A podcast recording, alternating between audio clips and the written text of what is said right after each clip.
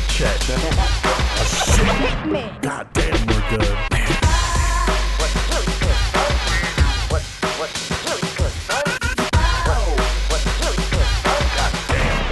Real Nerd Hours.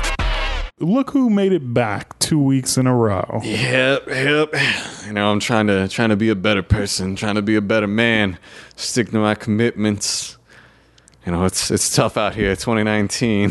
Uh-huh, uh-huh. We're almost three months deep, and none of our resolutions have been kept. I don't even remember what any of mine are. I don't make them because I, I, you know, it's it's all bullshit anyway.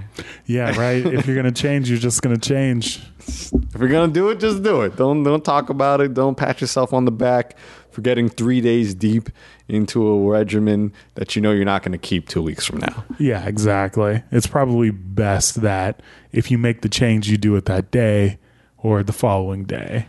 Yeah, you know, best time to start is now, and the next best time is tomorrow, I guess. or an hour from then, depending on what it is. Yeah. If your resolution is not to be drunk anymore and you're drunk, then it's, it's hard to hard to change that. yeah, it's hard to get undrunk very quickly. Mm. So the next day probably works out pretty good. Yeah, yeah. And that's when you wake up saying, "Oh, I'll never drink again," and then someone says, "Yo." They got unlimited mimosas down the street. For free. And you're like, all right, well, can't pass up a good deal. Yeah, that's the difficult part. Uh, welcome to Real Nerd Hours, your favorite slice of life podcast, ostensibly about nerd shit. It is me, your man's Denzel. it is I, your favorite mixed race, ambiguous person. It is Chet. Uh, we're here today to talk about a handful of things. There's a lot of video game news, as well as some uh, review that we're doing. Today's review is going to be on Umbrella Academy. The hottest new comic book to Netflix series by way of your favorite emo- band. by way of your favorite Gerard. Haha, You like that? I do. And I'm ashamed of myself for not doing that in the first place. Goddamn. so, Umbrella Academy, what is it? It's 10 episodes. It's based on a comic book, a Dark Horse comic by Gerard Way. And hmm. the art style is a lot different. And the way that it's presented up front is it's created for TV by some dude. yeah. And that leads me to believe, I haven't read any of the comic, it leads me to believe that the comic and the TV show vary quite a bit. So I did end up reading the the, the comic in on like there's four parts and the TV show is kind of a mishmash of two of the parts, but it's mostly based around one of them. I read the comic arc that it's mostly based on. It is very different, mostly because the comic is only six issues. So I read through that shit in an hour.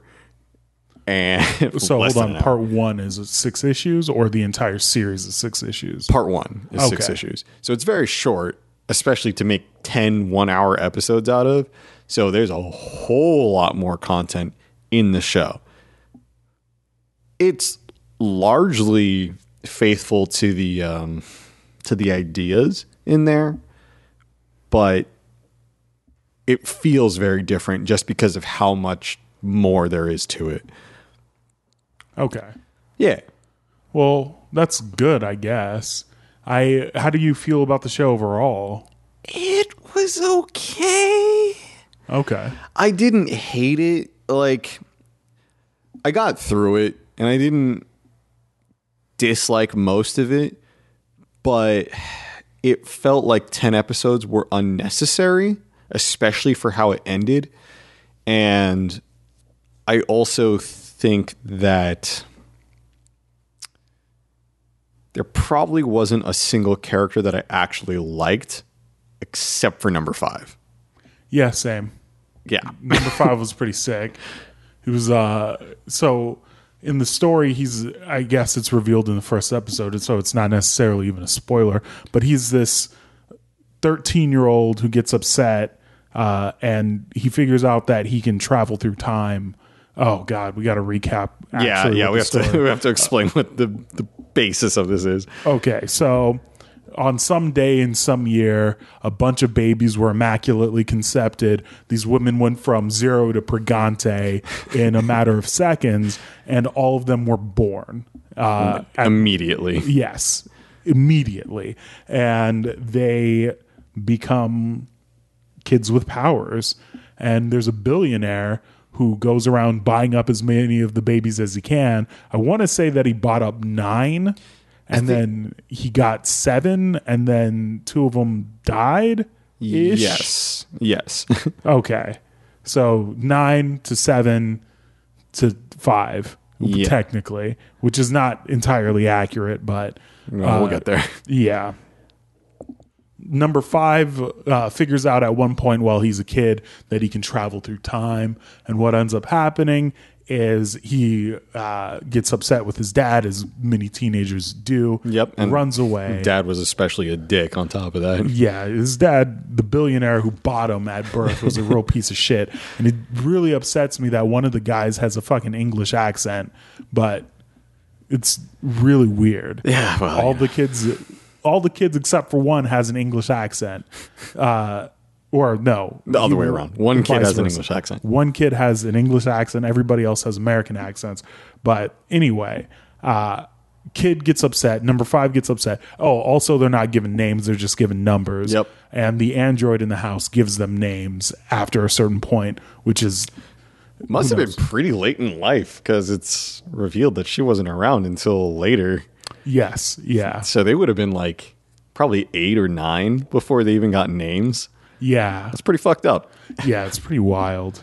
So this 13 year old runs away and he warps through time a few times. First, he goes to like the 20s, then he's in the 50s, then he's in the 80s, and then oh no, he jumps to 2019 from the year I don't know 1990 something, probably or early 2000s. Yeah, I guess it would have been early 2000s. yeah, I think they were born like on 80 in 88 or 89. 89. 89 yeah so it would have been 03 02 something like that and uh, he goes to the future oh no there's been an apocalypse ah go fucking figure. Yeah.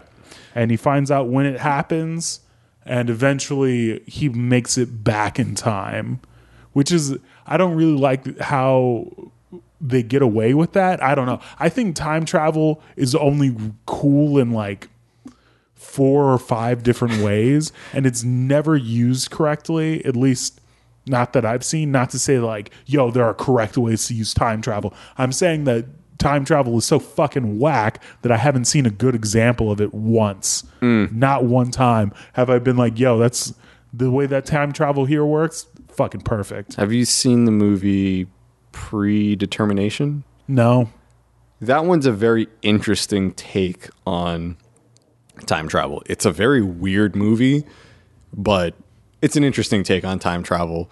And I would say it's probably one of the only ways that I would accept it happening. It- but the movie's fucking weird. So, Okay. Yeah. Okay. So, as you would probably guess, this show operates on a single timeline. So the kid jumps to the future and then he jumps back to the same past that he's from. And that I feel like for the audience to be able to keep up with, I think that's a good way to handle it. yeah, like I never felt confused as to why he was there or like how did he get there. Well, I mean, I was curious how he got there, especially because they reveal that he's been in the future for 50 some odd years. Oh yeah. Yeah. Uh, and then he comes back and he's a kid. And they, they just write that away with a single line of, oh yeah, I messed up some calculations. Okay, well, I guess I guess that works. Uh, yeah. but yeah, the time travel stuff never it didn't really bother me. I didn't love it, but it's fine. It works as a plot device. Yeah, but where you get into like kind of a tricky thing with time travel, uh, and this is where we'll get into spoilers for part of the story. He goes. Uh, I'll give it some time. I'll I'll let it breathe for a sec. One, two, three. All right. So here's some spoilers. Uh, so when he goes back in time to blow up the base in 1955 of like the time cops effectively Yeah. which i don't know if the time cops are good or bad it seems like they're leaning towards bad because like they're letting bad shit happen but like But it's supposed to happen, so is it really bad? yeah, right. So it's what's implied in one of the episodes is that they have direct input as to what happens and what doesn't and the reasons why that happens. Yeah. And it's not as if it's it makes it seem like they're working towards a specific future and the one that they want is the future destroyed. And it gives them the opportunity to choose who survives and who doesn't in the Yeah. future. And I'm like, okay, like I, I get it, but then that means that time isn't on a fixed timeline and all that shit you said earlier was hooey, which makes sense. But then if he goes back in time and he's on the same timeline and he blows up the time cops headquarters and he fucks up everything they have, how does Shorty, the director, get to the future to him to bring him back in time? Uh, my one explanation for that is that it wasn't because he in the show, from what we perceive, it's he goes back, blows up the base, goes right back to where he was, and then like three hours later, she's waiting there, like, haha, gotcha, bitch. But she implies that it's been a while, like in time cop base. So if it's been six months and they had to rebuild everything and did all that and got all their shit back together, then she can jump right back to where he was. And Then why would they even save him from the future if they rebuilt everything? Because that doesn't make any sense. Why he just fucked all your shit up? Just let him die in the future. You you can say like, "Oh, you're special. We figured out how to do this." But like dog, he just came back in time and proved that he's a piece of shit. So if you decide not to save him, then this is why I don't like time travel. Yeah. Because there's it's way too easy to open up plot holes and I get I doubt the comic explains it any better. they, so that's one of the parts they mishmashed into it. That's a whole different arc. Like Okay. everything involving the time cops was a completely different story. And the reason why he's a kid in the apocalypse arc is just that he jumped forward in time. Oh, okay. And that's it. Oh, that's cool. yeah. Okay. I'll have to check out the comic. It seems rad. It's cool, but it's too short to me. So like none of the characters seem to have any form of motivation or anything. Like shit just happens, Okay. which I guess if you're fine with, then it's perfectly fine. But I don't think I've ever read a limited run comic where it's got good character development.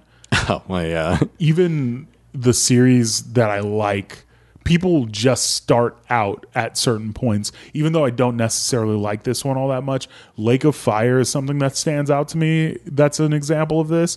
Like, you got a bunch of characters who come across in like a, a crashed spaceship in medieval times. And this is at the point where I started to realize that some people are just writing comics hoping that they get picked up for movies. Yeah. and these guys go into the spaceship and a bunch of people get killed. And it's supposed to be like a horror action comic. And i look at it and it's like there's no character development here. They're just kind of stand-ins for what people should be. And i don't know if the expectation for comics is we want the reader to put themselves in the position of these characters because that's not what happens in a lot of circumstances. You just have some dude who's fucking freaked out because there are alien like naked mole rats or whatever, gigantic naked mole rats biting the heads off of his friends. I mean, yeah, that would freak some people out, but I would give that more of a pass probably because it's like it's an extraordinary situation for otherwise relatively ordinary people, you know?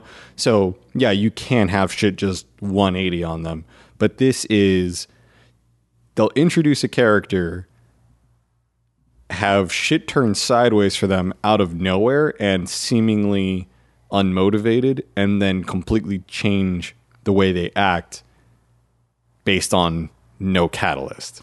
Oh, so it's like the show, except you don't see the events leading up to those attitude changes. Yeah, so I mean, I don't know if we're still on spoiler talk or not, but I'll I'll keep it vague. But the the guy Leonard does not exist in the comics. He Oh. that mm. character doesn't exist, and Vanya is barely a character at all, except when she's critical to the plot. Okay. and that makes sense because Leonard felt like I don't want to say he felt like he was shoehorned into the story, but he was so fucking generic. You could see it coming from a mile away, right? Yeah, I I thought they were going to do it a little differently. Um, so my my hot prediction to Nikki was that the time cops didn't actually want the apocalypse to happen, except for the handler. That she was the only person that was actually pushing for the uh, for the apocalypse. This isn't spoiler talk, of course. um, and that the caseworker was actually trying to get um, Hazel and Cha Cha to get them out of there, like to to throw them off the tracks and to like keep the Umbrella Academy from causing the apocalypse. So I thought that the Umbrella Academy would find out that Leonard was all fucked up, kill him before Vanya learns the truth. She loses control. She create, causes the apocalypse. The end. So the order to protect the guy was them stopping the apocalypse, and the order to for Hazel and Cha Cha to kill each other was another catalyst to the apocalypse Okay. it would have been a you know misdirection but also you could have seen it coming you know My prediction was exactly what happened. I don't I don't want to be like I'm the fucking messiah over here. like but what happened to me what happened was such like an easier way to go Yeah. It was super easy because, all right, uh, clearly we're still doing spoilers. If you're listening to this and you're just skipping around looking for spoiler points, I'll put it in the show notes Yeah. so you're aware of where they are. And like, shout outs to you if you mystically land on this exact point of me telling you where the spoilers are going to be or where the notes for the spoilers are going to be. Uh, anyway the easiest thing they did or to do was exactly what they did. And I didn't predict that he was going to be from prison or he went Yeah. to prison. I just assumed he was like working with some the the time cops before I knew they were time cops. Yeah. And then I was just like, "Oh, these two entities are different, but he's got some motivation here." But learning that he's completely disconnected from the story and it's oh god he's such a shitty character and it's Yeah. such a shitty way of doing that because even if vanya like i don't they don't do a good job of expressing how erratic vanya's behavior is when she's off of her medication Yeah. and why she wouldn't take her sister's word for it and like i get their relationship isn't great but like to not be at least a little bit suspicious at some point I mean, she does. She does feel like a total outcast at all points, and they do make a, a good job of expressing that because it's also my my question throughout that whole thing was why not just make her the brains of the operation? Like, why not just train her to be your successor? Yeah, why isn't she fucking Oracle? Yeah, And you could tell that, like, that's how you knew she had fucking powers from the right. jump. Because it was obvious that he was just keeping her in a cage. yes. but um, this was the first guy to make her, or first person to make her feel special in any way, basically ever. Well, so the way that he did that was just by taking her off her meds and binging her up. Like, you couldn't tell Yeah. me that any other dude that she had dated hadn't, like, tried to make her feel nice about herself. Yeah. And, like, she just didn't see it. Yeah, and she'd been living on her own for probably at least 10 years. And yeah, you just don't feel anything. Like this is the first person. May- maybe those meds were really good. I don't know. Yeah, they don't do a good job of explaining what exactly the meds do. They do kind of, uh, and they do it through cinematography and set design to a certain degree. Express that oh, before she was on the when she was on this medicine, the world is dark and dreary, and look, she's off the medicine now, but the world is vibrant. But they don't show you that she's being erratic or anything like Yeah. that. And there's something else that bothered me. I think in the attic of the house where the dude was in the first timeline that they were working on Yeah. before uh, number five reversed everything wasn't what's the violinist's body in the attic wrapped in plastic Yeah, it that was when they were searching through his house and like they figured out that oh shit, this is the guy. No, see, I don't think she was in the house when they were searching, when the group was searching. Because what's his name Oh, passes yeah, out. you're there. right, you're right. It was in the timeline where Vanya found the book under his bed Yeah. and it like goes up to the the attic Yeah. and you see all the pictures of them with their eyes scratched out or whatever and you see a body on the floor wrapped in plastic which i think is the violinist Yeah. and he admits later after their like the timeline switch he's like yeah do you think she just went missing on her own but they basically leave their house, like the Umbrella Academy, and go straight to his place. So when did he have time to get rid of the body? That's a great question. There's actually a lot of timeline issues, especially based around the orchestra. I actually have a lot of issues with the orchestra stuff. So, first things first, a violinist, especially in a small time chamber orchestra like that was, would never just outright tell someone, fucking quit. Like, that's just not a thing that musicians do to each other you would have to specifically hate someone in order to talk to them like that. And there's a lot of shitty musicians out there. And generally, people are pretty encouraging no matter what. That's number one. Number two, uh, a chamber orchestra of that size is not going to sell out that big ass fucking symphony hall. they probably wouldn't even book that symphony hall, let alone sell that out. Uh, and third, which is the most egregious mistake that they made, if your first chair principal soloist violinist mysteriously disappears, you're one, not going to replace them within a week. Two, not going to hold a concert in a week. And three, you're definitely not going to have printed collateral with the new vi- principal violinist that you selected two days before the fucking concert because the whole show takes place in the span of a week. And that's one of the things that like makes everything so urgent was that homie dies a week later is the apocalypse. Oh shit. Yeah.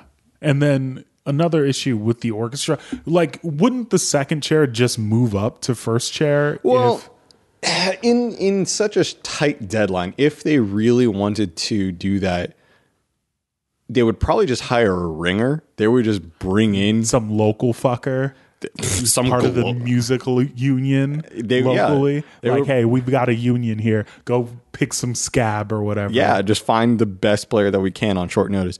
But if a chair is vacant, no, you just audition into whatever position that you're in, which is the other thing, like why she wouldn't talk so much shit about, like, oh, your third chair. No, you audition into whatever spot. So it's not necessarily that first chair is better than second chair.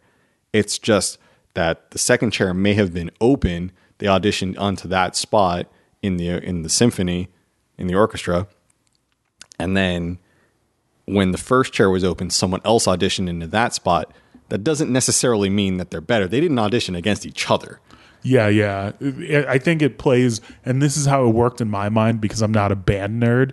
Uh, it played on my rudimentary understanding of hierarchical design. Yeah. Like, oh, first chair, she must have been there for a while and then just eventually got that spot because she was practicing. right and that's bunch. that's how it goes with a lot of you know other more traditional kind of lineups like you know oh that's first string quarterback okay cool that's the best quarterback but no that's not how orchestras work specifically And also, I want to I want to remark that on a professional level, I don't think that the difference between the skill level in violinists in a small orchestra like that is going to vary that greatly it's not because I don't know. Like I, I have this thing where in basketball, I watch a lot of I watch a lot of professional basketball, and yeah, there are differences between individual players. Like you can tell the difference between like uh, Rodney Hood and a LeBron James. Like LeBron James is obviously the better player, but when you look at the teams as a whole. Like the teams aren't really that much better than each other Yeah. in a lot of circumstances. There are definitely outliers, but the field is mostly together in that the teams aren't like that banging or whatever.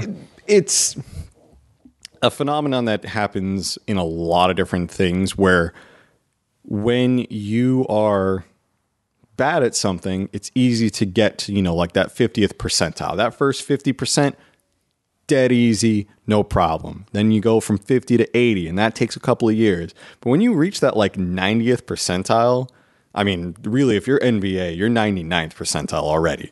yeah. So you're the top of the top of the top.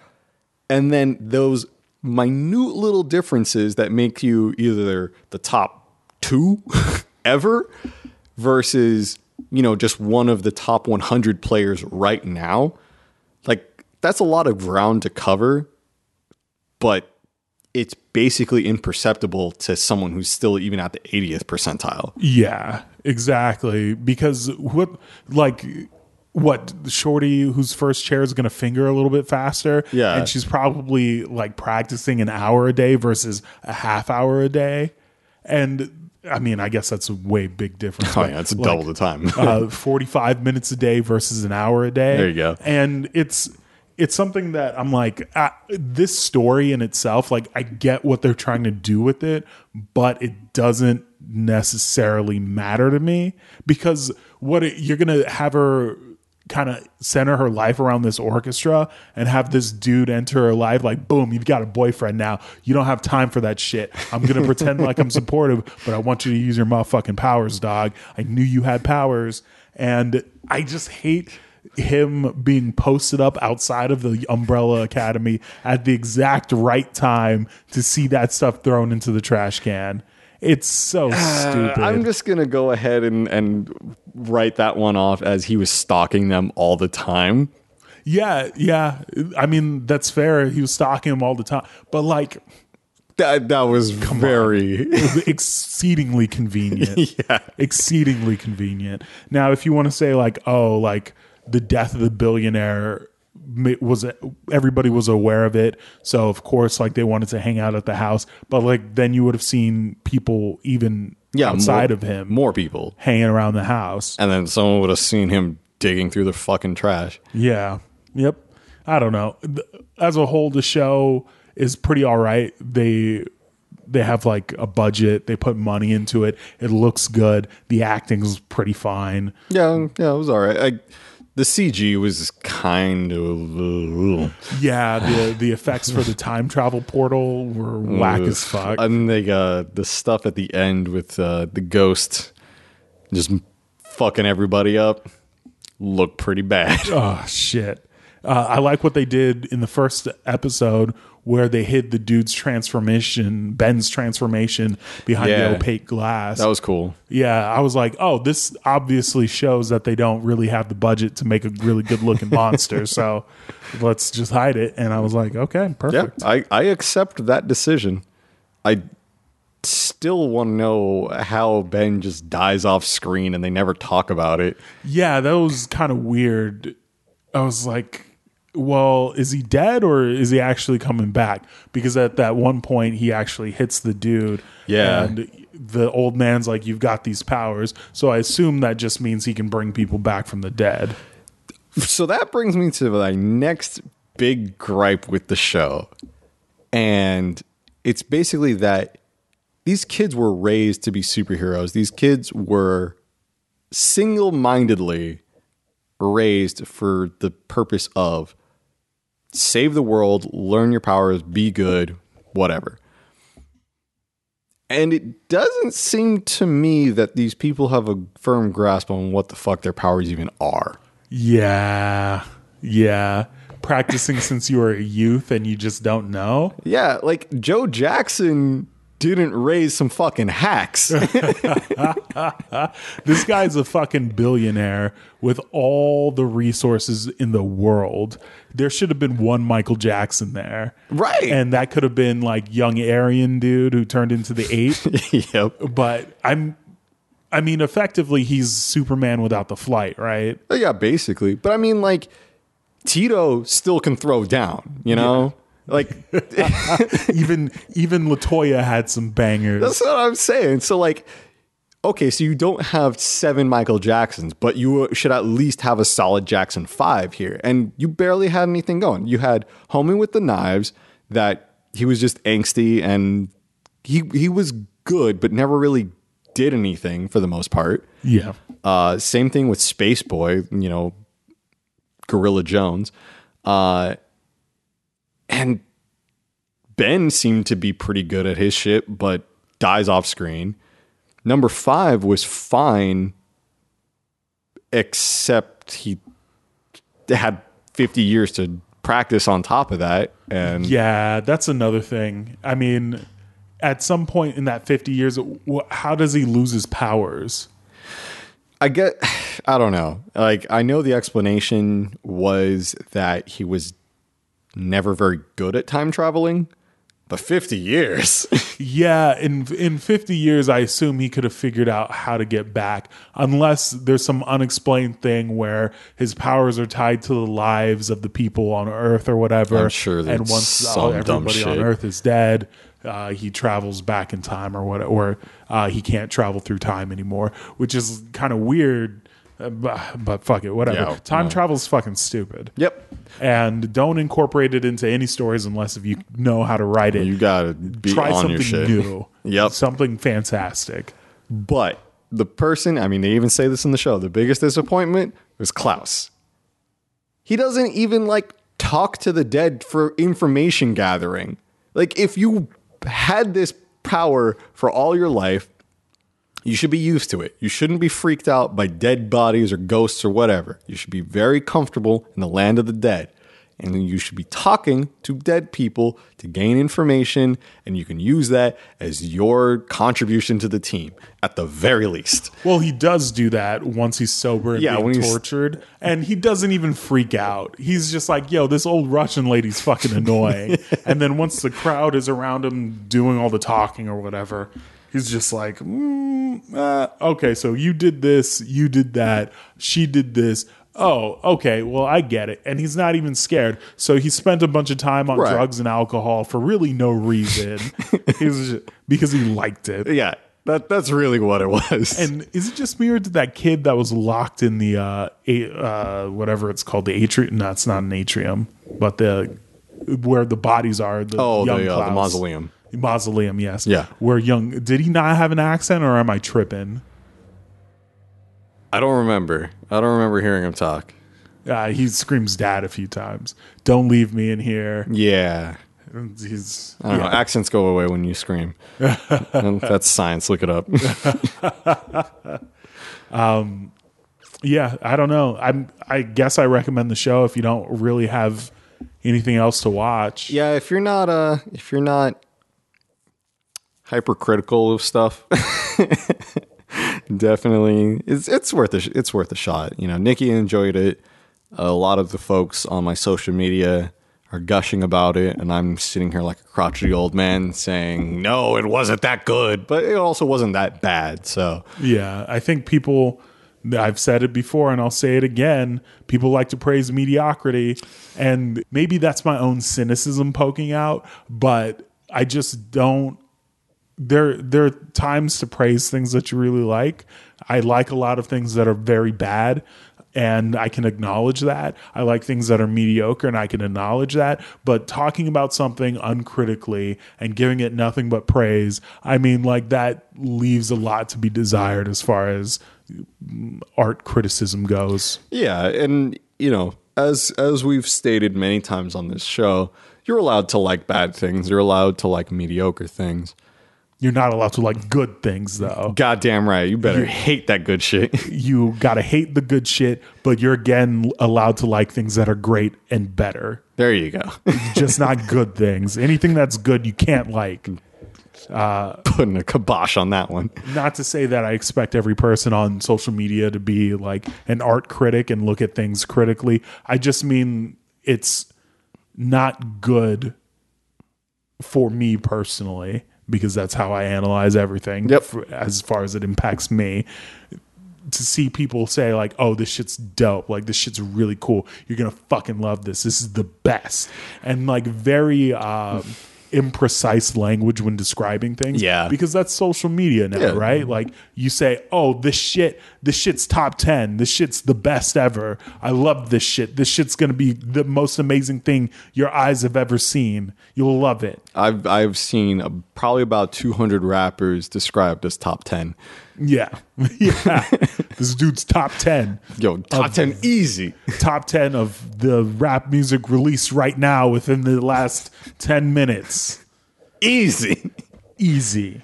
Well, speaking of bad shit, if you're a fan of uh, Red Letter Media, I have to I have to recommend just finding and watching the movie Creating Rem Lezar.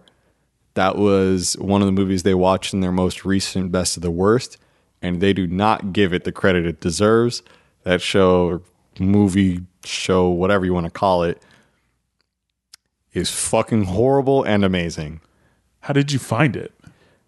It's on YouTube. Oh, okay, cool. Yeah, you can just look up creating Rem Lezar. The upload has uh, some VHS uh, tracking issues, so like sometimes it skips a little or like it slows down and shit. But you know what? It's part of the magic. Okay. Yeah, and I have had songs from that dumbass movie stuck in my head for like the last week. I'm not watching it. Oh yeah, it's it's basically a musical. There's a lot Oh, of I bad songs. Musicals. It it's it is terrible. It is actually really bad, but it's a lot of fun in a very corny kind of way. Okay. Yeah. All right, that's cool. I want to just go on a side rant right now. I just want to say that eBay is such a shitty platform. it's awful. I put up a couple things to sell over the weekend and bots bought one of the item Okay. items and they were just bidding on it and they won the bids and nobody paid for it. And I'm like, what the fuck is this? like, we, you just let bots buy shit now? Bots can have accounts, and they have the bot has all negative seller feedback, but all positive buyer feedback. And it's like, what the fuck, man? So why if it has positive buyer feedback, why bother bidding? Like why why are you having this bot bid on shit if if it's perfectly fine as a seller? Then what's Well, no, the seller feedback is trash. It's all negative feedback for the seller feedback. Oh, For- for okay, I got buyer. that. I got that backwards. Okay. Yeah, it's How does it have positive buyer feedback if it's not even paying? probably all other bots. It's all uh, ambiguously phrased things. Oh, really great buyer paid on time. Oh, awesome guy. He was very communicative during the process. Like things like that from people with equally as low seller feedback. And it's Got it. just like, dog, I fucking hate this platform. Just let me sell my shit not to bots. I mean, and I don't want to put it on Craigslist. I did put it on Craigslist, and it turns out I got hit up by one person, and he thought it was the wrong fucking camera. Tight. And he was just like, "Oh, I thought it was the 4K version. I can't. I don't want it anymore." And I was like, "Bitch, I've been talking to you for three fucking days. Oh, you didn't want to look at the fucking ad." And then the people on Letgo and the other one always lowball you Yeah. because it's all the same guys who watch like Gary Vaynerchuk two dollar flip videos, Yep. and like want to go out and buy one thing for two dollars and constantly trade up Yep. and see if they can get like a house or some shit. and it's like, fuck, dude? Just let me sell my shit. I said the price is firm on this ad. That means the price is firm. I don't. I'm not going below this number. God damn, you fucking moron. Oh, Oh, God, I man. fu- I hate selling things online. It's kind of the worst. Yes, it absolutely is. especially when it's like a reasonably high ticket item. Because if if you're selling something that's worth ten dollars and you put it up for eight, and someone you know offers you five, it's like okay, whatever, I'll lose three dollars. But when you're selling something for five hundred and someone's offering you two fifty, it's like no, I'm not giving this shit for half the price. Yeah, and then you'll turn around and sell it for 400. Yeah. And it's like, bitch, I know how the game is played. Don't play me, you hoe. No, I, I don't. Ain't with it. God damn. I I hate selling things on the internet. Anyway, some news came out today about Pokemon. A lot of Pokemon news today. There was the Pokemon Direct this morning. We're recording this on Wednesday just so we can bring you this news. It's also because we're, you know, whatever. Before we get into that, uh, Reggie Fils-Aimé Oh, uh, yeah. retired. Yeah. Shout outs to Reggie. Actually, I don't even really like Nintendo all that much because I I- like I just don't fuck with video games like that. Right. And mostly not Nintendo video games like that because I think Nintendo is hyper overrated. But that's another argument for another time. Uh, shout out to uh, shout out to Reggie. I guess like I the problem that I have with situations like these is like I don't feel like like I don't care. you know what I mean? Like the dude's retiring. He didn't die. Yeah. He's, he's A just, lot of people are, are, are acting as like, oh, this is the end of an era. It's like, dog, he was the president of the company. He's retiring. He's passing the baton to someone else who's probably very highly qualified. is his last name is Bowser. Bowser. He was born for the job. Yeah, right. I don't intend to downplay the feelings of anybody who may actually really care about this, but this is on the same level as like a GM in basketball retiring or Yeah. like the manager at your local bar retiring or whatever or moving to a different bar. It it's just like they're still alive and you're not friends with this fucker. So like what like get, what are you going to do? You're going to fucking hit him up and be like, "Yo, like thanks for the work. I appreciate it." He's not even on fucking Twitter. He doesn't care. Like I'm sure he cares as much as anybody can care about like having a job at like a faceless corporation that really doesn't give a fuck about people like that.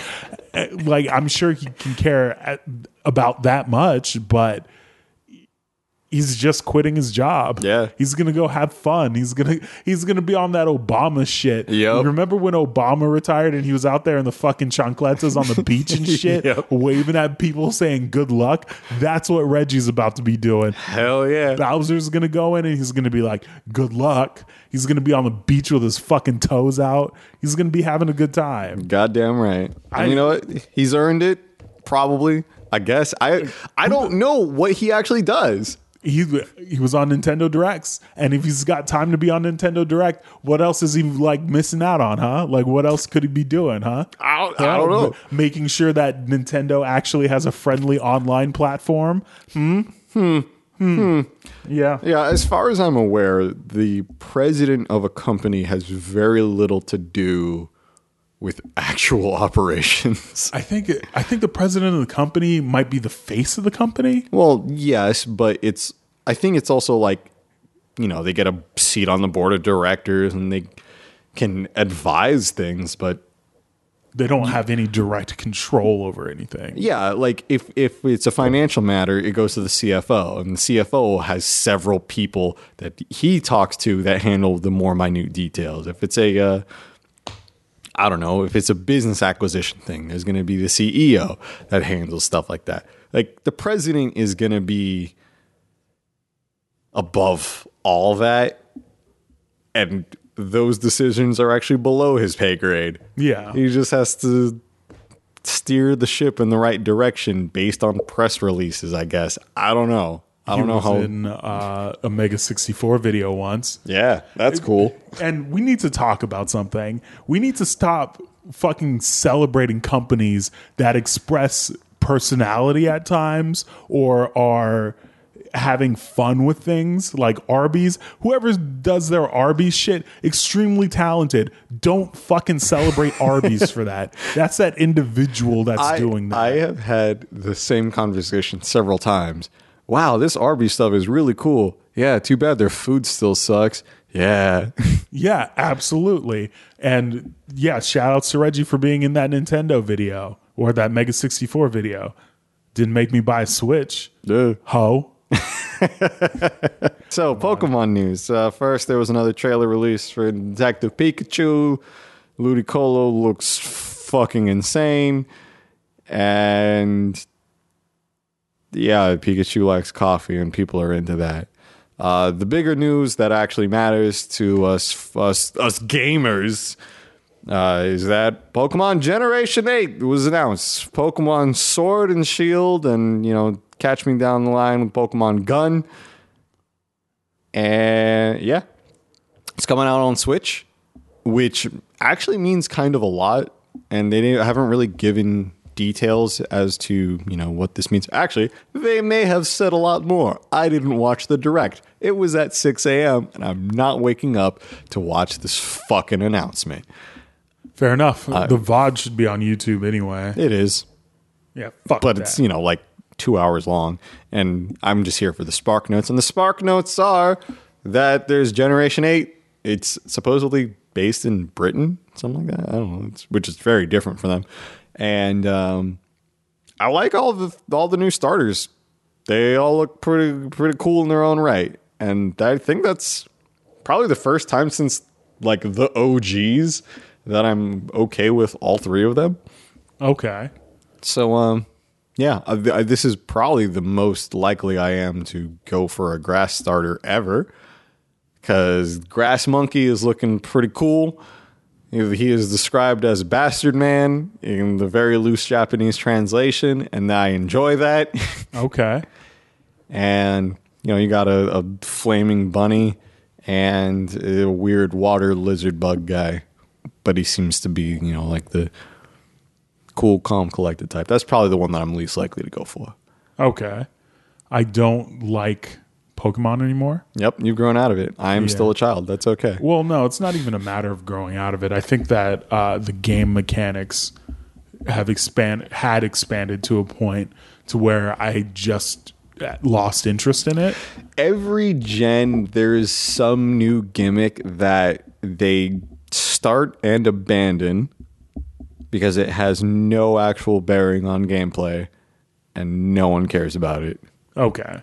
So like the berries are gone where you have to like rub your tummy the tummies of your Pokemon and feed them berries so they like you, so they get stronger faster. I don't know about that. They might bring that back. Okay. I, I don't know. I haven't played them in a while. I just I I I don't fuck with it. Yeah. And I get I get the interest for sure because Nintendo is extremely good at putting the same fucking thing out and like taking mechanics from other places and incorporating it into their products and just using that and giving it a new coat of paint so people enjoy it They more. know how to sell games. Yeah, they do. They absolutely do. And I just I'm sick of it. I like as as far as being down for nostalgia grabs go, like I'm not with it. Give me something new. Give me something interesting. The new thing that they released, Spl- uh, Splatoon. Splatoon.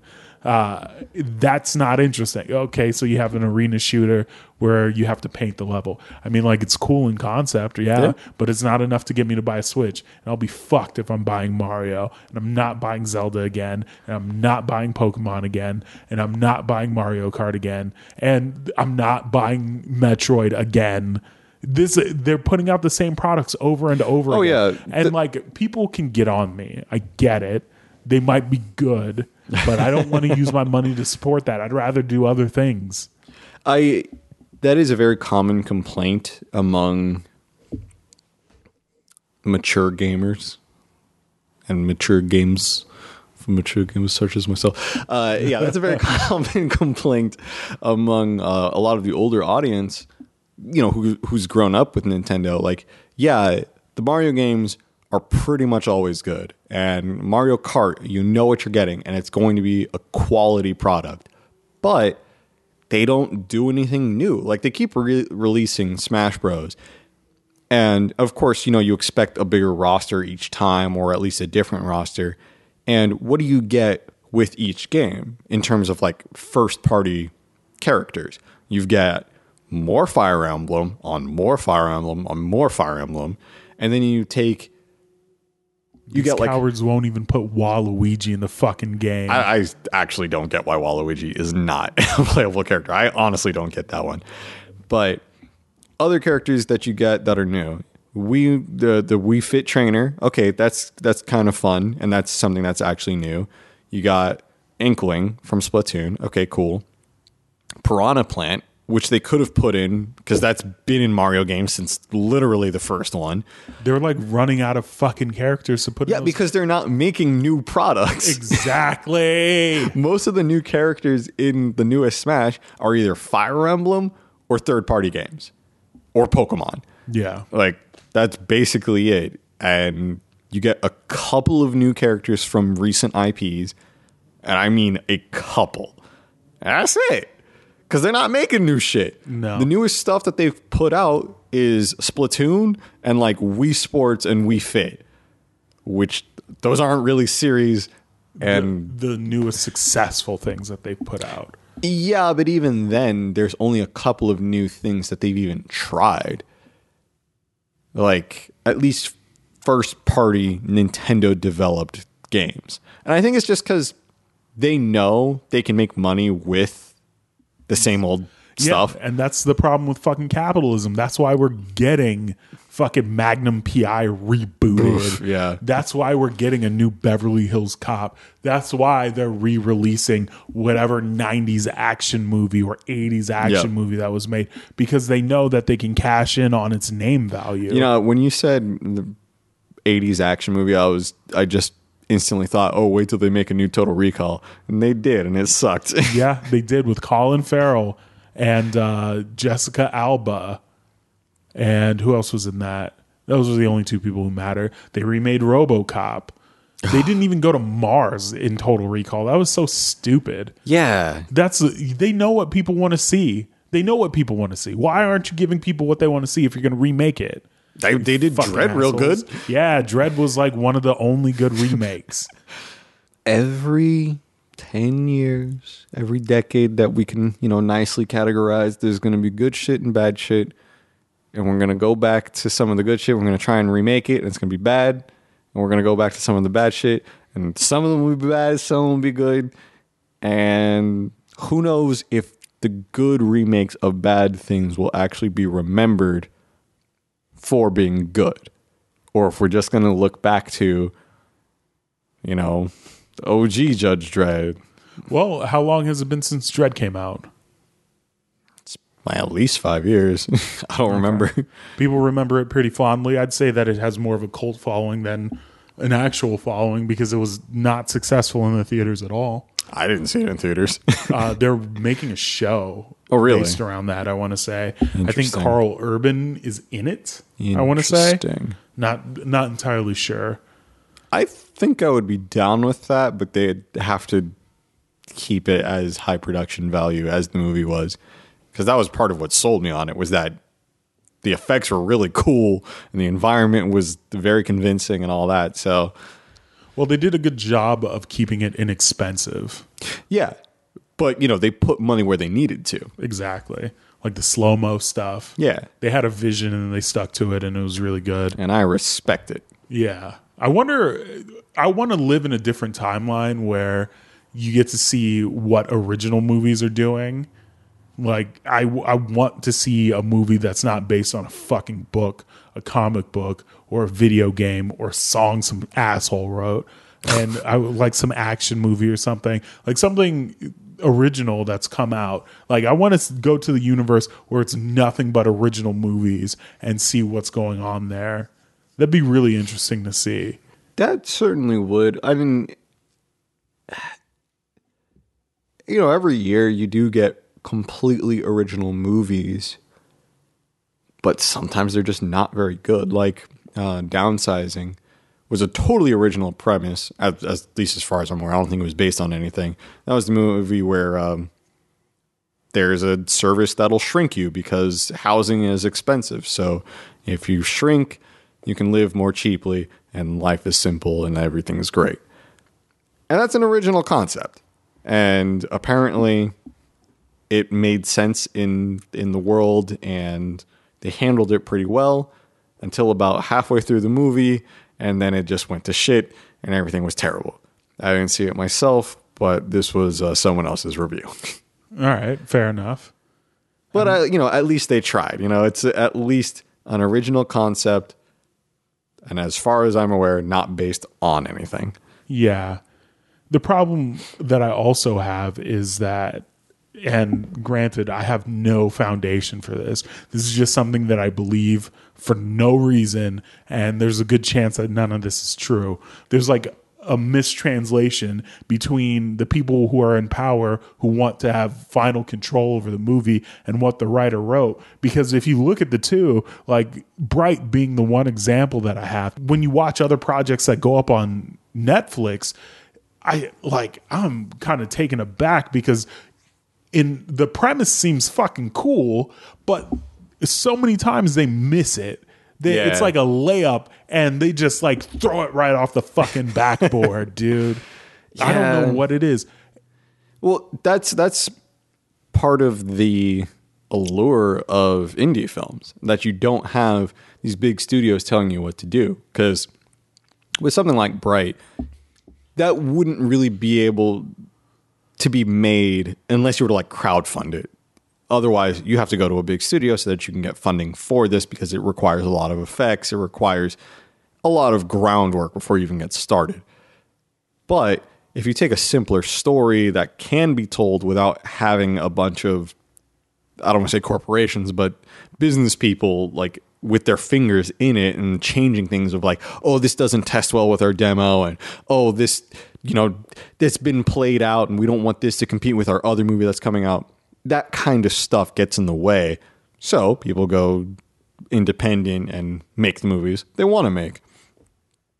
But they don't have access to the same level of money that big studios have and sometimes even if you're the writer and the director and you know you adapted to the screenplay beautifully as to what you believe sometimes people just aren't good enough like in directing and in doing cinematography and it just doesn't come across so you know you got you got different pitfalls that you can fall into for either studios or for doing indie stuff. You know, it's it's hard to make magic happen.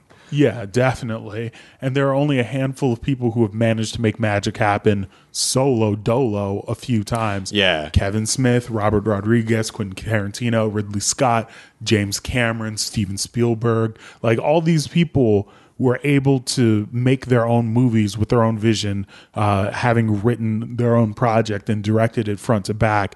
But even later down their career, they've become washed and their Yeah. shit sucks. Yeah. And when you go back to look at where they fucked up, it's that they didn't outsource the right jobs to the right people. Yeah. Like Django Unchained, it was it. I think it was after Quentin Tarantino's editor had passed away. Mm. It was his first movie after they had passed away, and that shit was long as fuck. Yeah, and it just meandered in places because they didn't have the right person there to tell that motherfucker no. Yeah. You know what I mean? And one thing that I'll comment on that I often rail against is in American culture, the idea that one person who's good at one thing can do it all. Oh yeah, people fucking love that concept, and like it it is inspiring to have you know someone like oh this person he writes he directs he can sing he plays guitar he's a monster on the basketball court like that's cool but why can't they just be a really good writer and that's it There's a book called The Death of Expertise that I'm sure touches on that.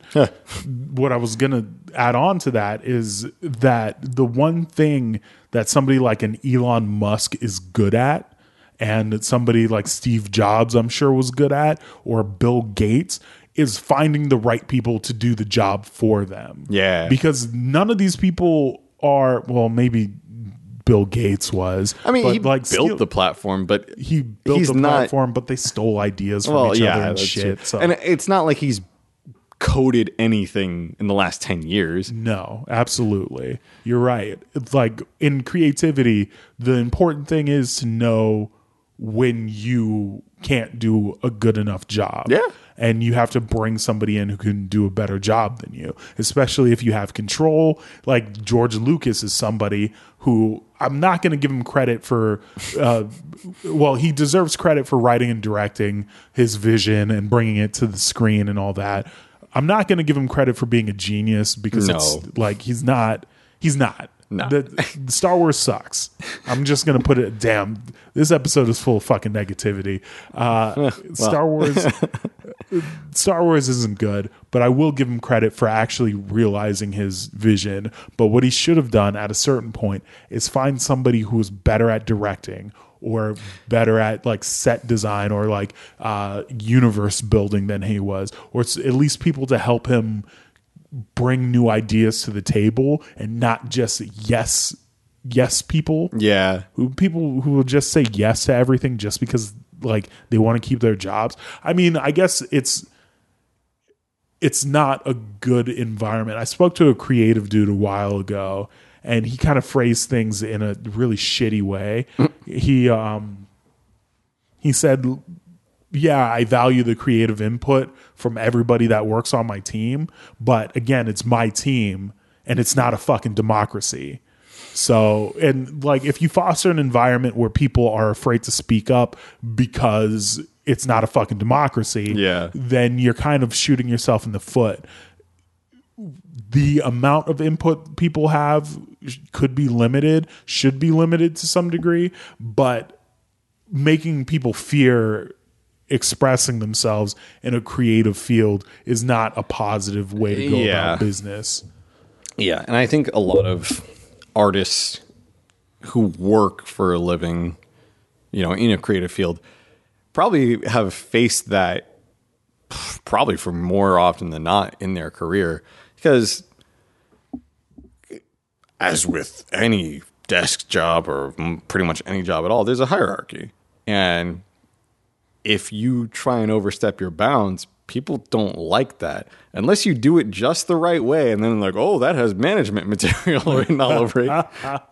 But you know, people want you to shut up and do your work rather than telling your boss how to do their job. You know, and when, in a creative field, oh, everyone's got an opinion. Your secretary has an opinion on the- how how blue that blue should be. Yeah. And ultimately, the funny thing about doing creative work is not, I don't want to uh, minimize it to this degree, but largely the decisions don't really make that big of a difference. Yep. So That's that is real true. I was watching a video tutorial on how somebody made like took some product photography. I'm getting back into photography. Yeah. So I'm I'm just reacclimating my mind to the things that I'm into and things that I'm not. Product photography, not one of those things because the amount of work that goes into it to just like take pictures of things for other people, it's shitty. But anyway, uh, he went through all the steps he, he took in order to get this bottle of liquor to look good.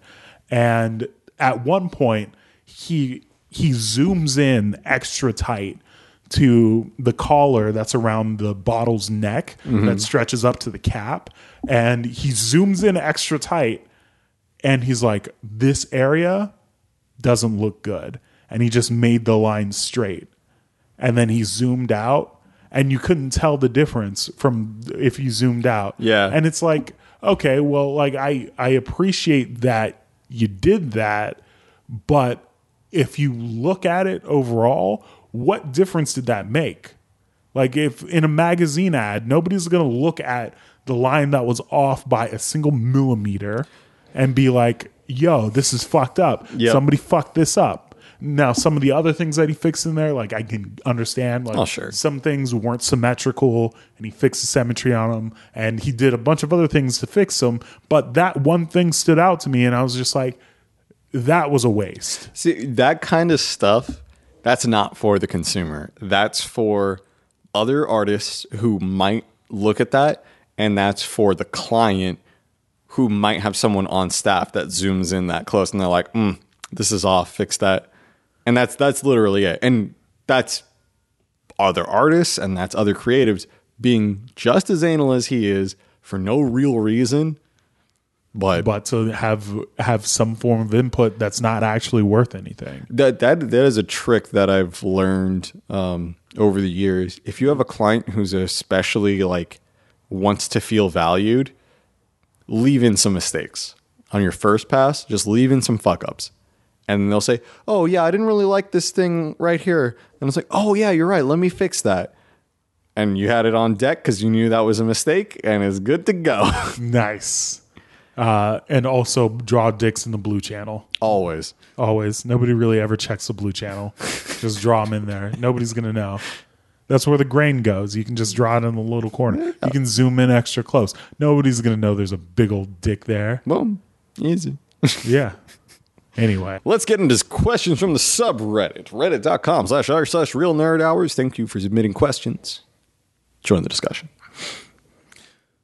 First one this week comes from Overlord Dean. He says, I play Fate Grand Order, or Fate Go, or FGO, depending. And they just released a new servant whose skin color has been quote unquote turned down in the North American localization. And naturally, it's caused concerns about further censorship and adjustments. What's your guys' take on this? Did you see? no, was it somebody who was like clearly in blackface in Japan and then they just made them normal looking in the United States? In a word, yes. Um, okay. I mean, like, the. So the top one is American. Yeah. I mean, I know people with skin tones that look like that. So it's not as if that's a completely unrealistic skin tone. Right. I don't know. That as long as the lips aren't like fucking peeking out here looking Right. like Mr. Popo and shit. Like I know people with skin tones that are that dark. So it's not as if that's a huge issue. I don't know. I that just seems yeah, weird. It, it feels strange for them to do that. I would expect it to be the other way around. Like, well, I guess I should phrase that correctly. I expect that to be like the light skin version was, or the dark skin version was here in America. Yeah. And in Japan, they lighten that motherfucker up because they're racist as shit. They did that for um, Persona 3, I think. There was a, uh, a white character and they just or Japanese character and they just made him a black kid and kind of for no reason just to have a black kid in there. nice. But yeah, this one, it's an odd decision. Like, even if you're going to lighten up a character because you feel like the skin is too dark to be realistic, which again, it's not really the case. It's rare to see someone that dark, but they exist. Yeah. And if they were going to lighten them up, I feel like they took it way too far. Like they went, they blew past Denzel and went right to my skin tone with the uh, with the the censored version. Like that's several shades that they could have done without taking it that far. So that's that's where I am most confused about that. And I'm curious on what end that was done. Like, was that Japan giving that to the US, saying, hey, we know you're not going to like this, so here's the lightened version? Or was that the US taking it and saying, hey, we don't like this, let's fix this? Ah, well, this is a good question. I, yeah, I, I don't I don't really pay attention to Fate at all, but I had seen that character and the censorship. Um, yeah, I don't know. I I think it's a dumb move. That's basically where I'm going to leave it at. And I think most censorship for video games is almost completely unnecessary. You know what? I'm gonna I'm gonna go out on a limb and say that's not censorship. It's you know that yeah, it's not censorship.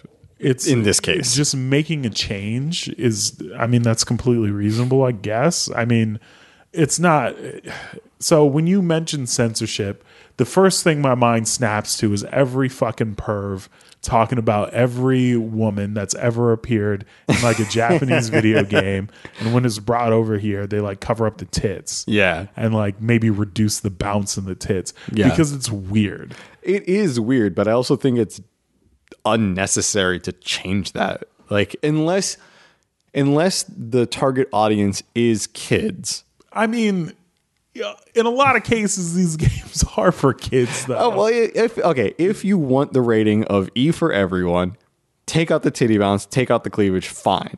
But if it's you know a rated M game and you're censoring it, it's like, what's even the point of this fucking rating? Yeah, that's fair. I don't know. Yeah. I, I see DOA and I'm like, dude, like, what the fuck are you thinking? It's Gotta get so them sales, man. I mean, like, does that really boost the sales? Is it know. like a porno game I, or I something? know. And when you call someone a perv for jacking off to DOA Extreme Beach Volleyball, they return and call you, oh, you're just an SJW cuck. It's like, no, I just don't want to jerk off to video games. yeah, it's it's fucking weird, man. It's weird. Yeah, that that's, but that's another Yeah, matter. that's another topic for another. this is fine. localization and a change, and I I think it's fine either way. Like you either keep it or you don't. yeah, I mean, you take liberties where you want to. I don't. If if he was like some dude who looked like he was like seriously in blackface, like I'd be like, oh yeah, yeah. But if This one didn't seem necessary. I have no, I like I don't know. I think it's fine. They could have. I I can take it or leave it. I guess. It's Yeah, I, I don't feel strongly about this in either case. Uh, it may have just been a, a preemptive thing because some people don't realize that there are some folk that are that dark. And I'll, I will also say that he doesn't have any features that points towards him being black. If anything, he just looks demonic, honestly, like more than human. Because his features don't look black; they don't look especially human in a lot of ways. yeah. So, I don't really think it's a big deal in either case. Yeah. Next question comes from Juice Campbell. He says, Big news in the world of Nintendo. Between the recent Direct and the Reginator retiring, looks like they're continuing to shake things up. Any desire to buy a Switch yet? Any of the newly announced titles strike your fancy? I'll have to take a look at the newly announced titles, but we did talk about Yeah. a lot of that earlier. I I already wanted a Switch. There's still a lot of games that I want to play. Um, Smash is fun. I probably will get the new Pokemon. I still want to play a lot of recent games, but I don't do that a whole lot. The most recent game I've purchased, and probably the only game I've purchased in the last like year, is Kingdom Hearts 3, and I've played it for about an oh. hour and a half and had other shit to do. Okay. Yeah, I don't know. I don't play a ton of video games either. I, I don't know what happened. I just kind of lost interest altogether. when you get out of the ru- the when you get out of the groove of playing games and you realize that you're being productive It's really hard to go back. yeah. So I, cannot like I can excuse playing like an hour, hour and a half of a game, but going back to the days where I was playing 14 hours of Civ in one sitting, I can't do that nah anymore. you just you just don't have time for that. I- and like when you when you think about it conceptually like do i want to spend my whole last day playing this one game? No. No i don't. No, there are a lot of other things that I could spend time doing that are a lot more fun. I've picked up guitar. hey I'm playing a lot of guitar now, and I'm getting back into photography. hey And like both of those things are definitely worth more of my time. And I feel like I get more done when I'm not playing video game. uh, Like, you know what I mean? Like Yeah. between playing guitar and like taking pictures and shit. Like I feel like I got a lot more done between the two than when I'm playing video games. And like granted both are recreational, so it doesn't really make that big of a difference. But like or all three are recreational, Oh, I yeah. should say but when when I'm doing photography or playing guitar, it's just kind of like, well, I I accomplished some shit. Yeah Like I just did some shit. So Yeah, I mean, uh, improving in in a field was almost definitely going to get you uh, f- more of a feeling of accomplishment than uh, you know. Oh, I lost a bunch of games of Fortnite today. And the last question this week comes from Samurai Jack the Face Ripper. He asks, "If you got a box in the mail with everything you've ever lost in it, what would be the first thing you look for?" I don't know. My childlike innocence. the friendships. All the money I've spent. Bro, yeah. Like anytime I've lost money. No, there was a um a diamond ring that I lost that was pretty much a family heirloom and uh lost it because I brought it to school accidentally and then it fell out of my pocket while I was at school. It was a series of bad luck. Oh, that's unfortunate. It was real unfortunate. God damn. I don't know how much that ring was worth. But um yeah, that shit's gone. Yikes. So that's probably that would probably be the actual first thing. Yeah, I don't know. I probably there's a lot of money, a lot of money. Um, keys, wallets, bikes. I mean, I had a few bikes stolen. Ah, that sucks. Yeah, I had a Game Boy Advance stolen from me. yeah. Yeah. Damn, that sucks. That's goddamn Boys and Girls Club. I think Damn you. I think more so than knowing uh, or getting that stuff back. I'd rather know where it went. Yeah, yeah. I think that would be that would be more closure for me. Because I mean, you. I guess at this point you don't expect to ever get it back, so it's not really a big deal to actually receive it again. But just knowing where it went would be nice. Yeah.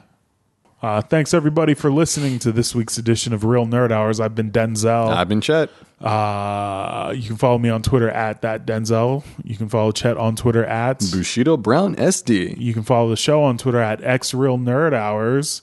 Why am I even doing the social media? We have a website, realnerdhours.com. Go check it out. There's a social media tab. All the episodes are posted there. We're getting closer to our new show. Yes. Just letting you all know. closing in on it. Yeah, we're I've I've hit all the milestones that I wanted to for this show. I got to 112 and that's the only episode really that I wanted to get to because that's where the players dwell. Ah. Uh, all right. It's the S, the L, the I, the L. People apparently didn't understand that that was like a 112 the R&B group reference. Ah. Did you not understand? Did you look at the name of the episode? No. okay. I don't know. I, I asked a friend of mine and she was just like, huh? And then I asked the bartenders at the bar that I was at and they were like, huh? And I was just like, how the fuck do you guys not know this song by heart? But of course, I'm the weird one. I'm the weird one. Yeah, yeah. yeah. I mean, I am the weird one. But Well, yeah, but that, not for that. uh, yeah. So I've I've got to all the landmarks that I wanted to hit. So we're working on the new shit.